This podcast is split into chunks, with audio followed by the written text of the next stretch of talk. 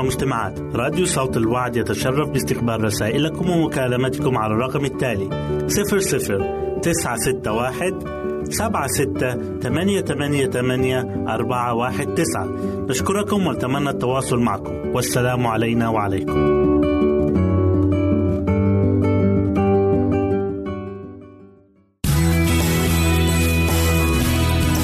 استماع وتحميل برامجنا من موقعنا على الإنترنت www.awr.org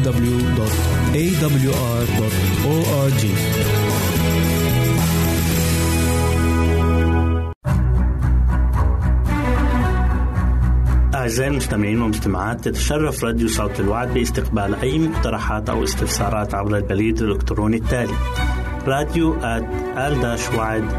في مرة أخرى بالحروف المتقطعة. R A D I O at A L شرطة W A A D نقطة تي في والسلام علينا وعليكم.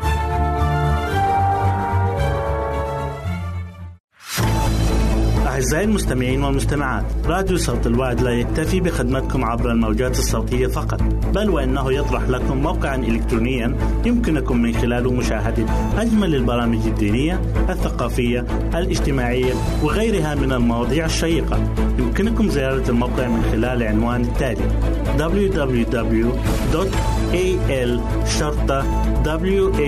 waad.tv مرة أخرى بالحروف المتقطعة www.al-waad.tv والسلام علينا وعليكم.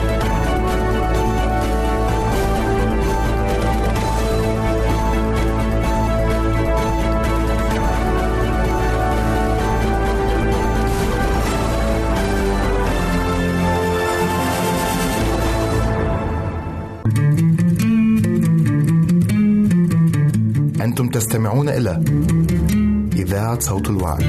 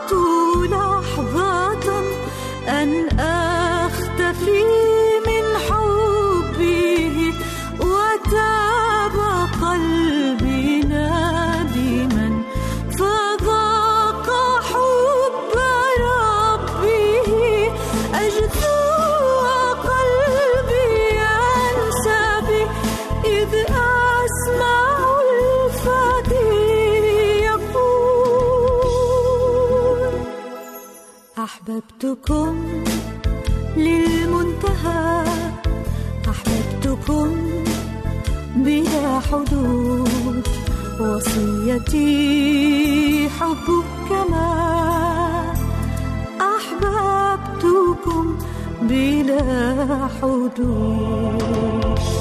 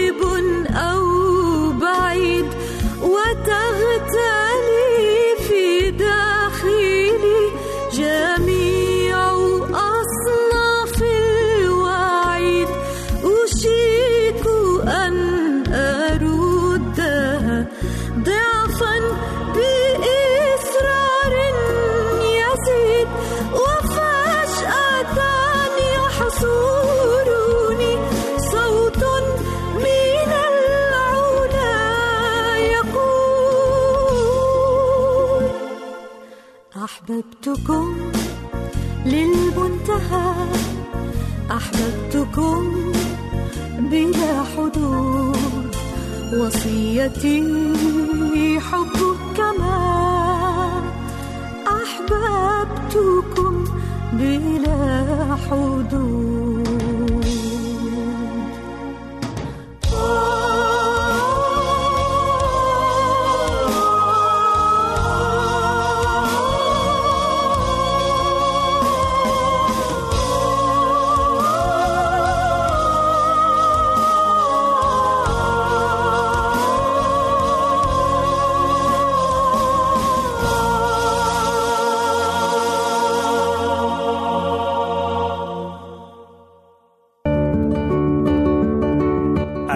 أعزائي المستمعين والمستمعات. راديو صوت الوعد يتشرف باستقبال رسائلكم ومكالمتكم على الرقم التالي 00 961 سبعة ستة ثمانية ثمانية ثمانية أربعة واحد تسعة.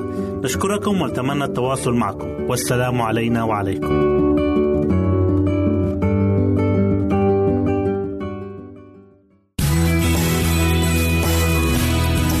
يمكنك استماع وتحميل برامجنا من موقعنا على الإنترنت www.awr.org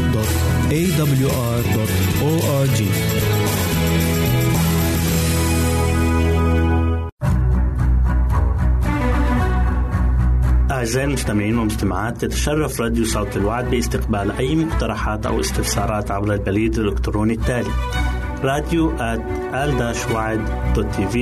مرة أخرى بالحروف المتقطعة. R A D I O at A L شرطة W A A D نقطة تي في والسلام علينا وعليكم.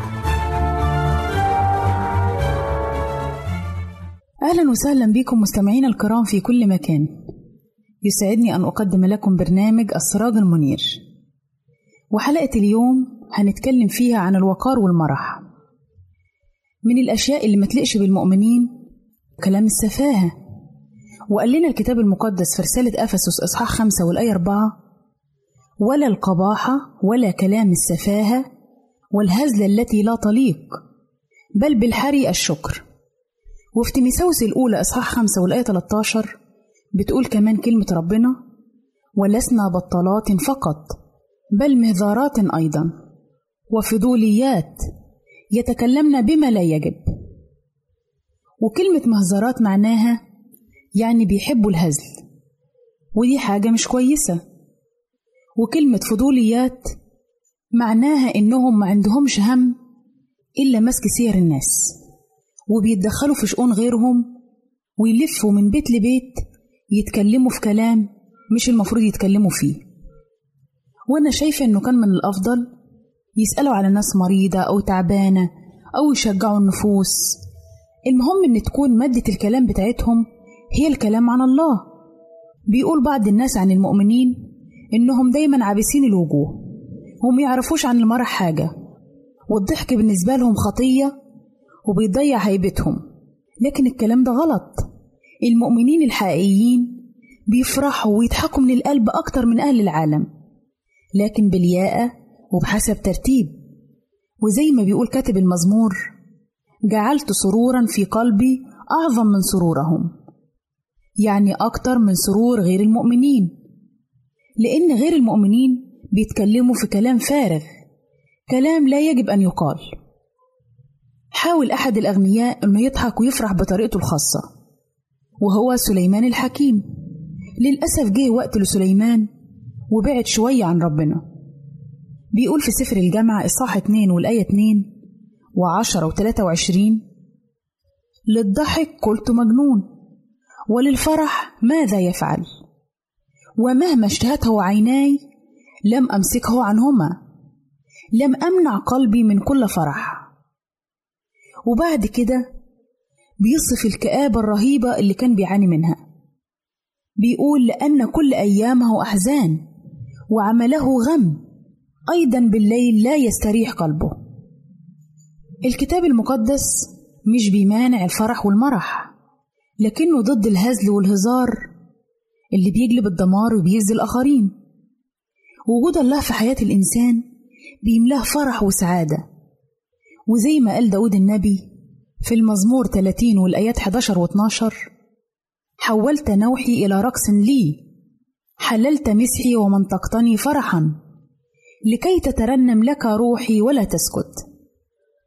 الضحك والمرح ليه فوائد نفسية وصحية في حياة الإنسان كتير. لأن الضحك بيساعد على إفراز هرمون في الجسم بيخلي الإنسان يشعر بالاسترخاء والراحة وكمان بيعمل على تخفيض الهرمونات اللي بتسبب التوتر. في حين إن العبوسة والكآبة والصرامة أو الحزم زيادة عن اللزوم بيأثر سلبا على الفرد نفسه وعلى كل اللي حواليه.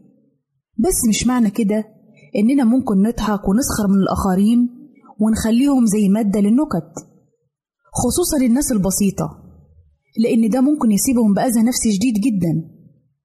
وننسى نصيحة سليمان الحكيم لينا في سفر الأمثال إصحاح 12 والآية 18 بتقول كلمة الله يوجد من يهزر مثل طعن السيف أما لسان الحكماء فشفاء الكلمات الغير مهذبة ولما تكون تلميحات لها معاني شهوانية نجسة بتثير ضحك الأشرار واستخدام الألفاظ السوقية المتدنية اللي بتكون عبارة عن كلمات عادية لكن ليها استخدامات غير عادية وهدفها إثارة الضحك والسخرية. ونسينا تحذير السيد المسيح لينا في إنجيل متى إصحاح 12 والآية 36 بتقول كلمة الله إن كل كلمة بطالة يتكلم بها الناس سوف يعطون عنها حسابا. يوم الدين. الناس هيدوا حساب عن كل كلمة بطالة بيتفوهوا بيها. لأن الكلام اللي بيتكلم بيه الناس بيعتبر مقياس صحيح لحياتهم. مفيش مانع إنك تكون مرح لكن لازم أن يكون المرح والفرح في وقار واحترام. وزي ما بتقول لنا كلمة ربنا في رسالة أفسس إصحاح 4 والآية 29 لا تخرج كلمة ردية من أفواهكم بل كل ما كان صالحا للبنيان حسب الحاجة. قد إيه جميل ومبهج وممتع لما يفيض القلب واللسان بكلمات النعمة كلمات تبني اللي يسمعها. وقد إيه بيكون مؤذي وهادم لما نطلع من أفواهنا كلام السفاهة والهزل اللي ما يليقش بينا كأولاد الله. كلام النقد والمذمة والطعن في سير الناس يا ريت نخلي بالنا إن مفيش كلام ردي يخرج من أفواهنا. وزي ما بيقول لنا في سفر الأمثال إصحاح 4 والآية 24 انزع عنك التواء الفم وابعد عنك انحراف الشفتين. وفي رسالة كلوسي إصحاح 4 والآية 6 برضه بيقول لنا ليكن كلامكم كل حين بنعمة مصلحا بملح. لتعلموا كيف يجب أن تجاوبوا كل واحد. الملح الجيد ليه قيمته. فهو إن ما كانش بيصلح الفاسد لكنه بيحافظ على الجيد من الفساد. كلمة الحق كلمة الله بتحفظ الإنسان في القداسة. فلو كان لينا في أنفسنا ملح هيكون كلامنا نقي وأقوالنا كلها تدعو للسلام مع الآخرين. عشان كده المفروض ما نتكلمش إلا بكل ما هو صالح للبنيان. الكلام الصالح هو بيخرج من القلب الصالح. وزي ما قال داود النبي في المزمور 45 والآية واحد فاض قلبي بكلام صالح. عشان كده لازم نكون حريصين جدا إن يكون كلامنا قليل وبحسب الحاجة. وعشان كده صلى داود النبي وقال في المزمور 19 والآية 14 لتكن أقوال فمي وفكر قلبي. مرضية أمامك يا رب صخرتي وولية فصلاتي ليكم أحبائي. إن الرب دايما يملأ أفواهنا ضحكا وألسنتنا ترنما. وإلى هنا نأتي أعزائي إلى نهاية برنامجنا السراج المنير. نسعد بتلقي آرائكم ومقترحاتكم وتعليقاتكم. وإلى لقاء آخر على أمل أن نلتقي بكم. تقبلوا مني من أسرة البرنامج أرق أطيب تحية. وسلام الله معكم. أعزائي المستمعين والمستمعات راديو صوت الوعد لا يكتفي بخدمتكم عبر الموجات الصوتية فقط بل وإنه يطرح لكم موقعا إلكترونيا يمكنكم من خلاله مشاهدة أجمل البرامج الدينية الثقافية الاجتماعية وغيرها من المواضيع الشيقة. يمكنكم زيارة الموقع من خلال العنوان التالي www.al waad.tv مرة أخرى بالحروف المتقطعة. Www.al-waad.tv والسلام علينا وعليكم.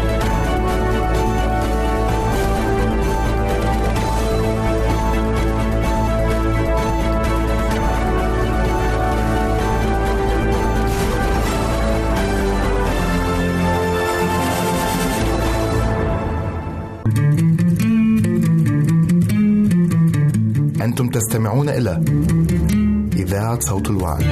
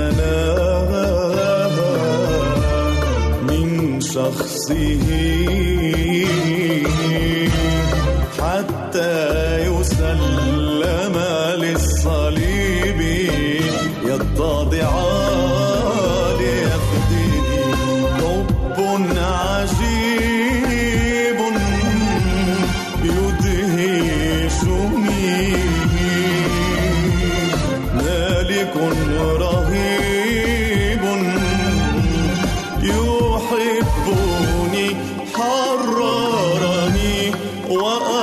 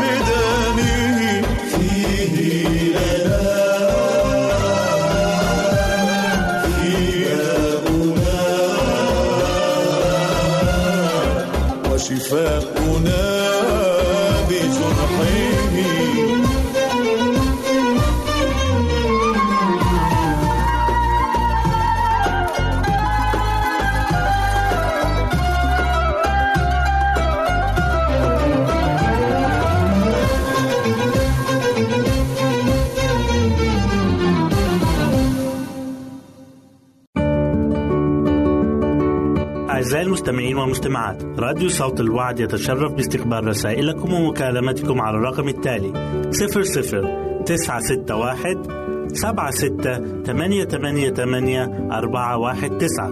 نشكركم ونتمنى التواصل معكم. والسلام علينا وعليكم.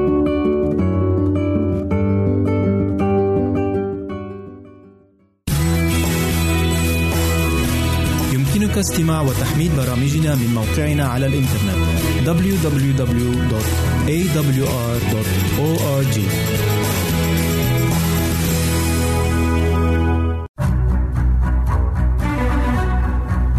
أعزائي المستمعين والمستمعات تتشرف راديو صوت الوعد باستقبال أي مقترحات أو استفسارات عبر البريد الإلكتروني التالي راديو دوت في مرة أخرى بالحروف المتقطعة R A D I O A L شرطة W A A D نقطة تي في والسلام علينا وعليكم.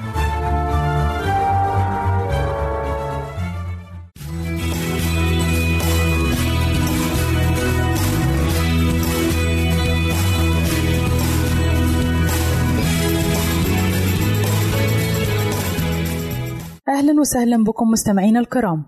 أسعد الله أيامكم بالخير والبركة. يسعدني أن أقدم لكم برنامج من هنا وهناك والذي يتضمن الفقرات التالية اللسان والعين في جسم الإنسان هل تعلم النحل وصناعة العسل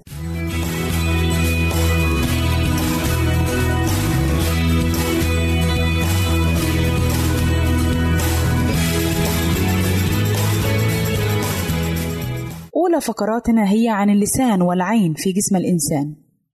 اللسان هو عضلة لحمية موجودة في فم الإنسان، ولكنها عضلة قوية دائمة التحرك، مستطيلة الشكل، وتستعمل للكلام والتذوق والبلع، وهو مرتبط بالفك بحوالي 17 عضلة تؤمن له الحركة الدائمة، ومغطى بغشاء مخاطي فيه آلاف الحلمات تحتوي على أعصاب لتؤمن حاسة التذوق ويبقى رطبا بواسطة اللعاب. الذي يغطيه باستمرار ليبقيه رطبا حيث يقسم سطح اللسان إلى أربعة مناطق للتذوق أولا تذوق الأطعمة الحلوة مثل السكر والأحماض الحلوة وقد تكون في الطرف الأمامي أي الثلث الأول من اللسان.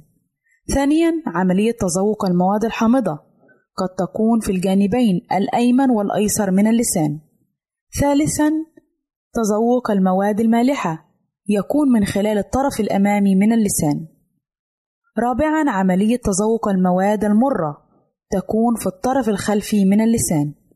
يحتوي لسان الإنسان على الكثير من الخلايا الخاصة بالتذوق التي تتركز على الأطراف وفي المؤخرة بينما في المنتصف لا توجد أي خلايا تذوق. ومن نعم الله تعالى على الإنسان أن هذه الخلايا تتجدد كل سبعة أيام وذلك لتكون فعالة بشكل أكبر في التذوق. أما عملية النطق فقد قسم العلماء الأصوات الصادرة من اللسان إلى ثلاثة أجزاء: أول اللسان، وسط اللسان، أقصى اللسان. العين تحتوي العين على 100 مليون مستقبل ضوئي لاستقبال الانعكاسات التي تنتج عن الأجسام المحيطة، والذي يتابع اختراعات البشر سيجد أن أحدث آلة تصوير تحتوي على عشرة آلاف مستقبل وهي بذلك الأفضل في وضوح الصورة ودقتها كما أن العين تحتوي على ماء للمحافظة على درجة الحرارة فيها. فعند الوقوف في درجة حرارة منخفضة جدا فمن الطبيعي أن تتجمد هذه المياه. ولكن الله حباها بخاصية لكي لا تتجمد وكأن بها مادة تمنع التجمد.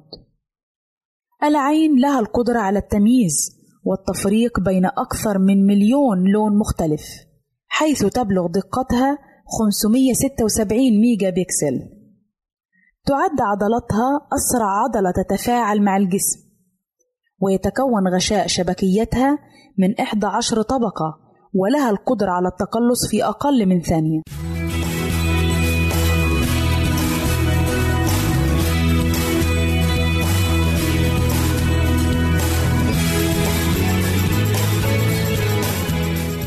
أهلا وسهلا بكم مجددا أعزائي المستمعين إليكم فقرتنا الثانية وهي بعنوان هل تعلم؟ هل تعلم أن كلية الإنسان تحتوي على وحدات صغيرة يطلق عليها الكبيبة وهي عبارة عن مجموعة كبيرة من الأوعية صغيرة الحجم حيث يصعب رؤيتها بالعين المجردة وعددها يقارب الاثنين مليون ولو وضعت في صف واحد بحيث يكون كل منها بجانب الآخر لوصل طولها إلى 80 كيلومترا. هل تعلم أن وزن الكليتين معا يزن 140 جراما؟ يمر عليهما ما يعادل 1930 لترا من الدم بشكل يومي حيث تعملان على ترشيحه وتصفيته من السموم والملوثات ثم يقومان بمهمة إعادة المواد النافعة وغير الضارة إلى الدم.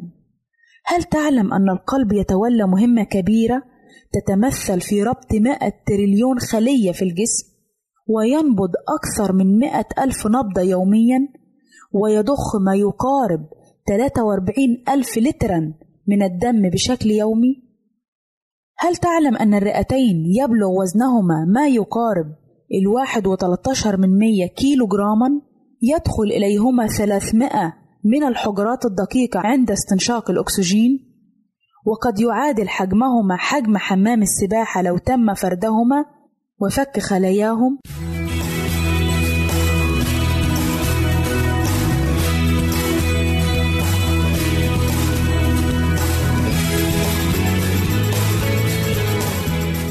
أهلا وسهلا بكم مجددا أعزائي المستمعين. إليكم فقرتنا الثالثة والأخيرة. وهي عن النحل وصناعة العسل. لدى النحل جيب خاص في جسمه يسمى معدة العسل. يستفيد منها لتخزين الرحيق الذي يجمعه من الأزهار. وبهذه الطريقة يستطيع النحل العامل الاحتفاظ بكميات جيدة من العسل قبل أن يحتاج للعودة إلى الخلية. عدا ذلك لدى معدة العسل إفرازات خاصة من الإنزيمات التي تغير التركيب الكيميائي للعسل بحيث يصبح مناسبا أكثر لتخزينه فترة طويلة. بعد أن تعود الشغالات الجامعة إلى الخلية تمرر المخزون الذي جمعته من الرحيق إلى العاملات وذلك عبر نقله من فم واحدة إلى الأخرى. ومن ثم تضعه العاملة في مشط شمعي ويكون الرحيق عند هذه المرحلة ذا قوام سائل خفيف. ولتحويله إلى عسل كثيف وشديد الحلاوة تقوم الشغالات العاملة بتبخيره حتى تنخفض نسبة الماء فيه وتزداد نسبة السكريات وتضيف إليه إنزيمات تكسبه مذاقا مميزا. وذلك بابتلاعه ثم إخراجه مرات عديدة مع إفراز لعابها وأنزيماتها الهاضمة عليه. وعندما تنتهي العاملة من صناعة العسل فهي تغطيه بسائل تفرزه من بطنها. ويتجمد هذا السائل بعد وقت معين ليتحول إلى مشط شمعي. وبعد أن ينتهي النحل من صناعة عسله يكون جاهزا لتخزينه فترات طويلة. فطالما انعزل عنه الماء والهواء يكون قادرا على الصمود لفترات طويلة من الوقت. وعادة ما تلجأ هذه الحشرات إلى مخزونها الاحتياطي من العسل عندما تصبح بيئتها شحيحة الغذاء. وليس لنا أن نقول إلا سبحان الله القدير في عظمة خلائقه. إلى هنا نأتي أعزائي المستمعين إلى نهاية برنامجنا من هنا وهناك. وإلى لقاء آخر على أمل أن نلتقي بكم. تقبلوا مني ومن أسرة البرنامج أرق وأطيب تحية. وسلام الله معكم.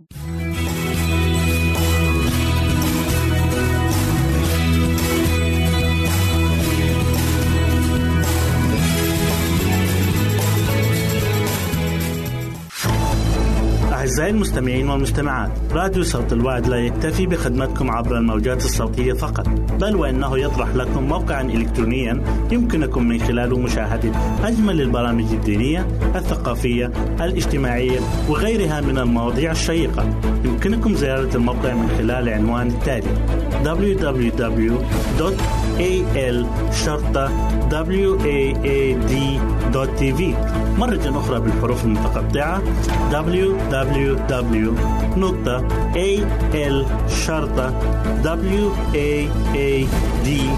www.al-waad.tv والسلام علينا وعليكم.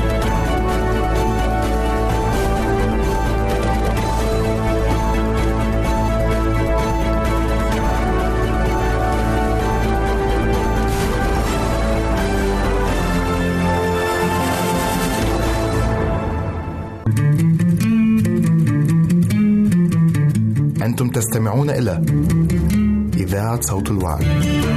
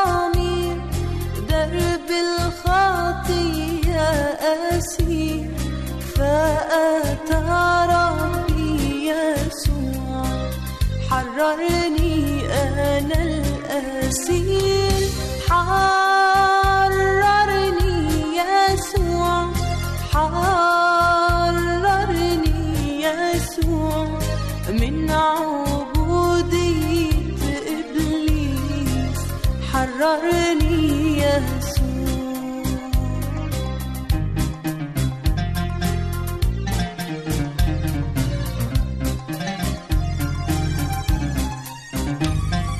نلت بدمه الغفران سلمته قلبي فكان. نلت بدمه الغفران سلمته قلبي فكان صوت الحبيب يقول لديننا بعد الآن حررني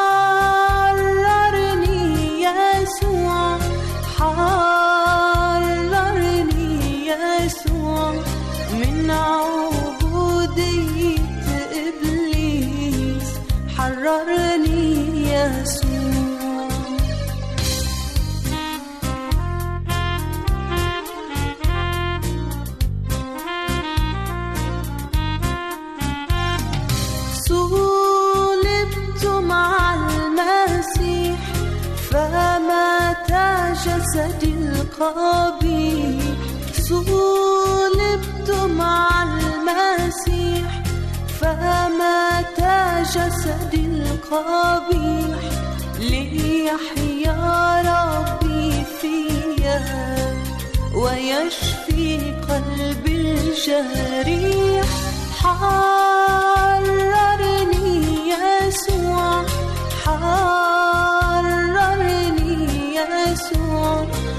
من عبودية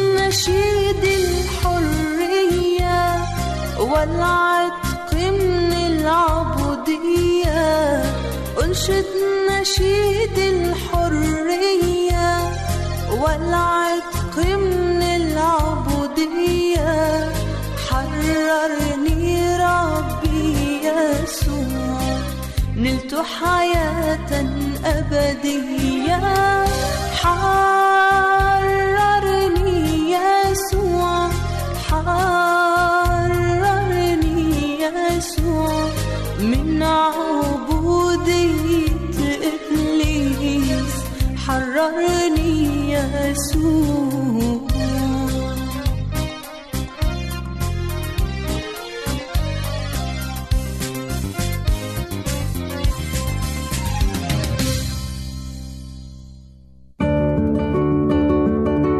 أعزائي المستمعين والمستمعات راديو صوت الوعد يتشرف باستقبال رسائلكم ومكالمتكم على الرقم التالي 00 961 76 888 419 نشكركم ونتمنى التواصل معكم. والسلام علينا وعليكم.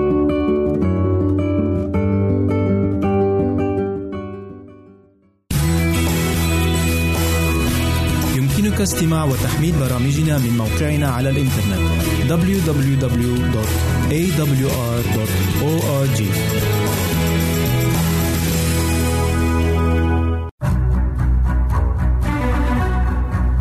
أعزائي المستمعين والمستمعات تتشرف راديو صوت الوعد باستقبال أي مقترحات أو استفسارات عبر البريد الإلكتروني التالي radioalwaad.tv مرة أخرى بالحروف المتقطعة R A D I O A L شرطة W A A D نقطة تي في والسلام علينا وعليكم. مرحبا بك عزيزي المستمع في حلقة أسبوعية جديدة من برنامج قصة وحكاية. ماذا تعرف عن الماء عزيزي؟ هل تعرف أن الماء علاجا للكثير من الأمراض؟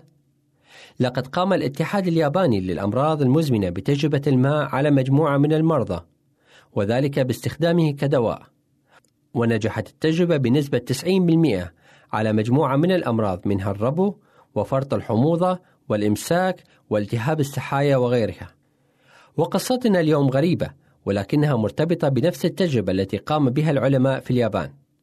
ولكن ما نبحث عنه هو الماء الذي قصده السيد المسيح في إنجيل يوحنا والإصحاح الرابع عشر والآيات الثالثة عشر إلى الرابع عشر والتي تقول ومهما سألتم باسمي فذلك أفعله ليتمجد الآب بالإبن إن سألتم شيئا باسمي فإني أفعله فهل تعرف عزيزي ماذا كان يقصد السيد المسيح بذلك؟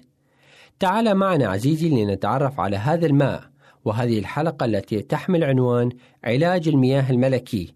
فابقوا معنا. تبدأ أحداث هذه القصة عندما سلم أحد ملوك القبائل الأفريقية الملحدة حياته للسيد المسيح.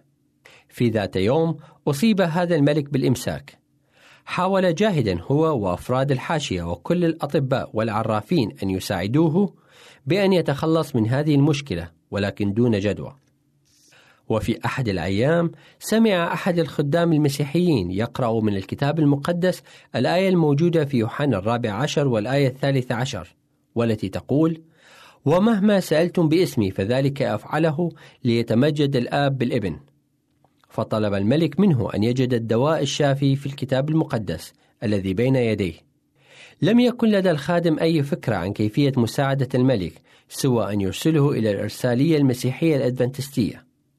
رفض في البداية ولكن يأس الملك من التخلص من الآلام دفعه أخيرا للتغلب على كبريائه.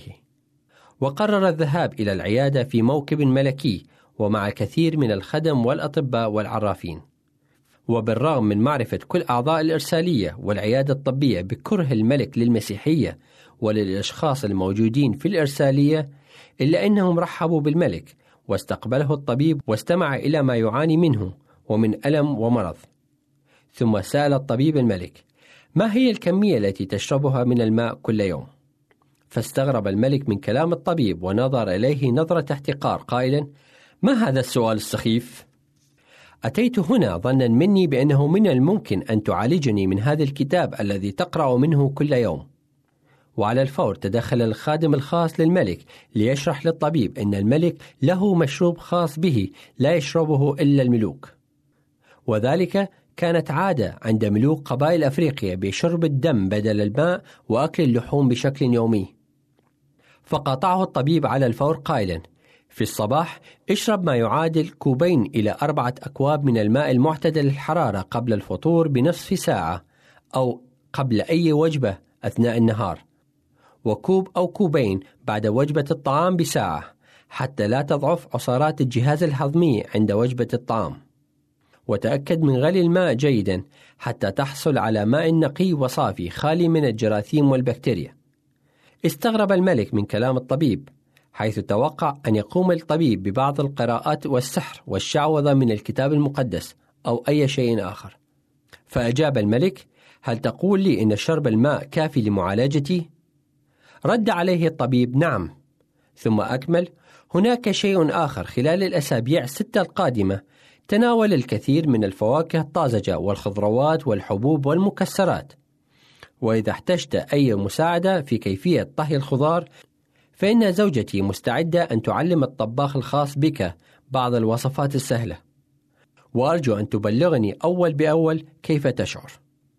مرت الأسابيع ودون رد من الملك. وبعد ستة أسابيع بالضبط ودون سابق إنذار دخلت مجموعة من حاشية الملك. محملة بالهدايا. وبعدها دخل الملك وهو يبتسم قائلا لقد كان الدواء فعالا وسهلا لقد شفيت من كل شيء. كما إن الملك شفي بسهولة من الإمساك باستعمال الماء كدواء هكذا السيد المسيح عندما يغفر لنا خطايانا. فقط اسمح للسيد المسيح بأن يسري في عروقك. حاول أن تأخذ منه في الصباح وقبل الفطور أكثر ما يمكنك وسوف تتعجب لما ستفعله تلك الوصفة السحريه البسيطة بحياتك هل قمت عزيزي بشرب كمية من الماء الفاتر قبل وجبة الفطور كل يوم وهل استمتعت بقراءة كلمة الله والتمعن بحياة شافيك ومخلصك السيد المسيح؟ أرجو منك عزيزي أن تحافظ على صحتك الجسدية والروحية بصورة جيدة وكل يوم. كان معك في لقاء اليوم الأخ يوسف حبيب وإلى اللقاء. أعزائي المستمعين والمستمعات راديو صوت الوعد لا يكتفي بخدمتكم عبر الموجات الصوتية فقط بل وإنه يطرح لكم موقعا إلكترونيا يمكنكم من خلاله مشاهدة أجمل البرامج الدينية الثقافية الاجتماعية وغيرها من المواضيع الشيقة. يمكنكم زيارة الموقع من خلال العنوان التالي www.al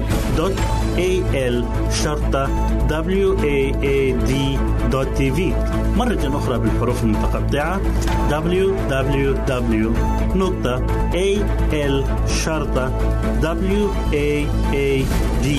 نقطة في والسلام علينا وعليكم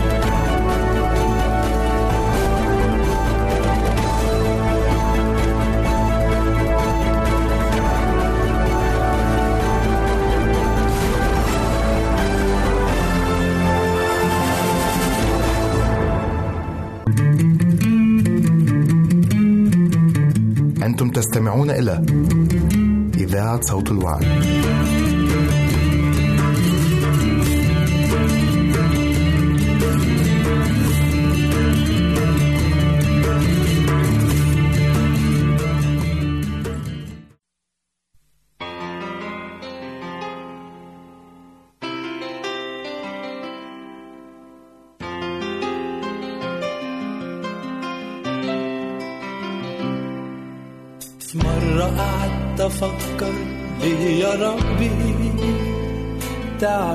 ده كله علشاني.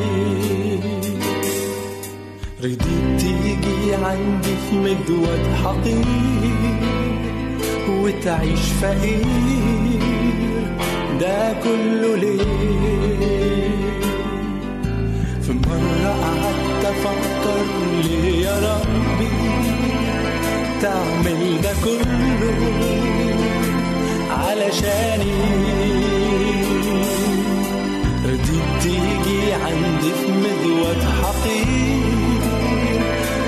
وتعيش فقير. ده كله ليه؟ علشان بتحبني. مشيت للصليب.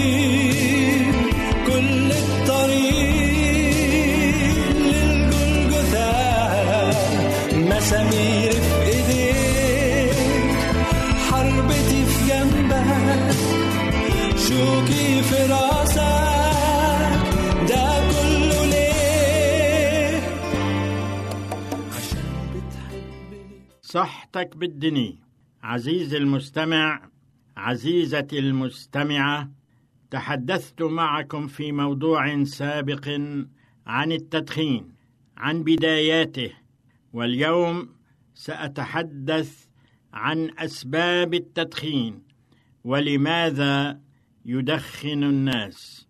كونوا معنا.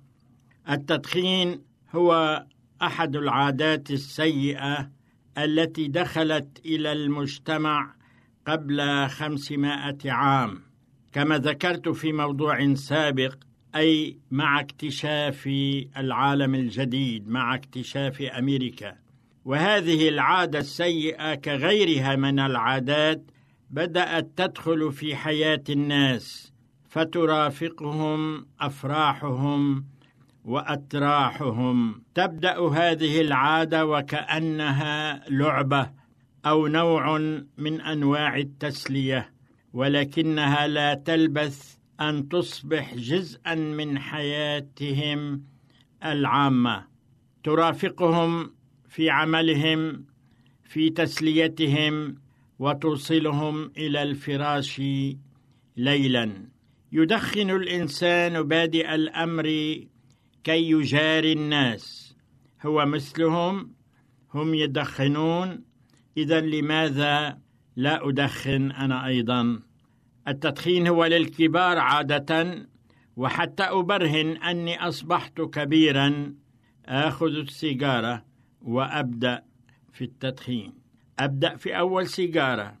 سوف أسعل قليلا ولكن لا بأس جرب غيرها. وهكذا وكما ذكرت سابقا تبدأ العادة ضيفة فتصبح سيدة ثم ملكة. عندما تكون ضيفة في بادئ الأمر فالضيف يمكن التخلص منه بسهولة. أما إذا طالت إقامته عندك فهو سيتخلص منك ولن تستطيع أنت التخلص منه. ما هو السبيل يا ترى؟ إن السبيل الأفضل من هذه العادة هو أن لا تتعودها. اسأل جميع المدخنين. فقد بدأوها للتسلية. أنا أتسلى فقط. أنا أستطيع أن أتركها متى شئت. ثم تجد نفسك عالقا في شباك السيجارة. وطبيبك يقول لك لن أعالجك إلا إذا تركت السيجارة. تجيبه حاولت يا دكتور ولكني لم أقدر. تركتها أكثر من عشرين مرة ولكن كل مرة كنت أتركها كنت أعود إليها من جديد فتضعف إرادتي. وتقول في نفسك مستحيل لا أستطيع ترك السيجارة. لا شيء مستحيل في الحياة عند من يريد أن يترك هذه العادة. قد تقول جربت ولكن كل مرة كنت أجرب كنت أشعر بتغييرات في جسدي وأشعر أني لا أستطيع العيش بدونها.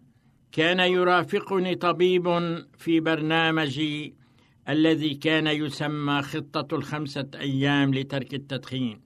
كان يقول لهؤلاء أعرف كثيرين ماتوا من التدخين ولكني لا أعرف شخصا واحدا مات لأنه ترك التدخين. لا عقاقير لا أدوية لا واسطة تحت الشمس يمكن أن تساعدك على ترك التدخين. شيء واحد لا غير هو إرادتك. والإرادة عند الإنسان تشبه العضلات فالعضلات في جسم الإنسان تكبر وتقوى في التمرين والتدريب وهذا ما أريد أن أقدمه لك. سرا واحدا أريدك أن تفهمه في ترك عادة التدخين وهي لا تقول أعد أن لا أدخن. لماذا؟ لأنك عندما تعد ثم تتراجع عن وعدك تضعف إرادتك وتقول جربت ولم أستطع فالأمر مستحيل. ولن أجرب ثانية. أخي المدخن أختي المدخنة أنت خسرت معركة ولكنك لم تخسري الحرب. بدلا من أن تقول أو أن تقولي أعد أن لا أدخن. قل أو قولي أختار أن لا أدخن. وإذا صدف وضعفت عزيمتك لا تيأس. قم انهض من جديد. فأنت خسرت معركة ولم تخسر الحرب. تقول من جديد أختار أن لا أدخن. إليكم أصدقائي المستمعين هذه القصيدة قصيدة حكاية مدخن وهي قصة حقيقية لصديق كنت أعرفه وقضت عليه السيجارة. أذيعت هذه القصيدة من محطات تلفزيونية وإذاعات عديدة حول العالم. والآن أقدم هذه القصيدة وهي حكاية مدخن وهي قصة حقيقية. مسكين شفته امبارحه عند الحكيم شو صايب وعم يسعل بيظهر سقيم. تخمين عنده رشح أو سفقه هوا يما بقلبه جرح ومعمل قديم يا ريت يا ريت عندي رشح أو سفقه هوا تكنت شوف الطب وبلاقي الدواء حبيتها وبحبها قلب انكوى. تخمين بقدر عيفها الله عليم. ومحبوبتي اللي حبيتها 12 سنة حرمة ولاد العاطفة وعيش الهني. ومحبوبتي اللي حبيتها تتحبني جرحة فؤادي وكان شو جرحة أليم عشرين مرة بالنهار بضمها بقبل بثغري تمها وبشمها. وهي اللي عيني قدمت لي سمها. وهيدا جزى المعروف والحب العظيم. وشو كان لازم لي تصاحب هيك ناس؟ علبة سجاير ونستن ونبيد كاس. مش كان لازم احتقرها من الأساس. تكنت أبقى اليوم عايش في النعيم. عشرين مرة بالنهار بضمها بقبل بثغري تمها وبشمها. وهي اللي عيني قدمت لي سمها. وهيدا جزى المعروف والحب العظيم.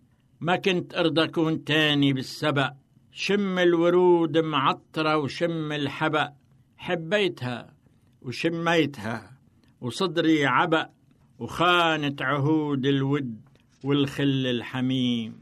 وشو كان لازم لي؟ شو كان لازم لي تصاحب هيك ناس؟ علبة سجاير وينستون ونبيت كاس. مش كانت لازم احتقرها من الأساس. تا كنت أبقى اليوم عايش في النعيم بيعمدوها بماء أنقى من الذهب وبيعطروها بكل ما الله وهب. وهي اللعين بتقذف الناس بلهب تجعل حياتهم على الأرض مثل الجحيم. ما تطلقوها وتتركوها بحالها كل السموم القاتلة رسمالها. ياما ضحايا تغربلوا بغربالها وهي لئيمة وجدها أصل لئيم. كان معكم شحاد الحلبي.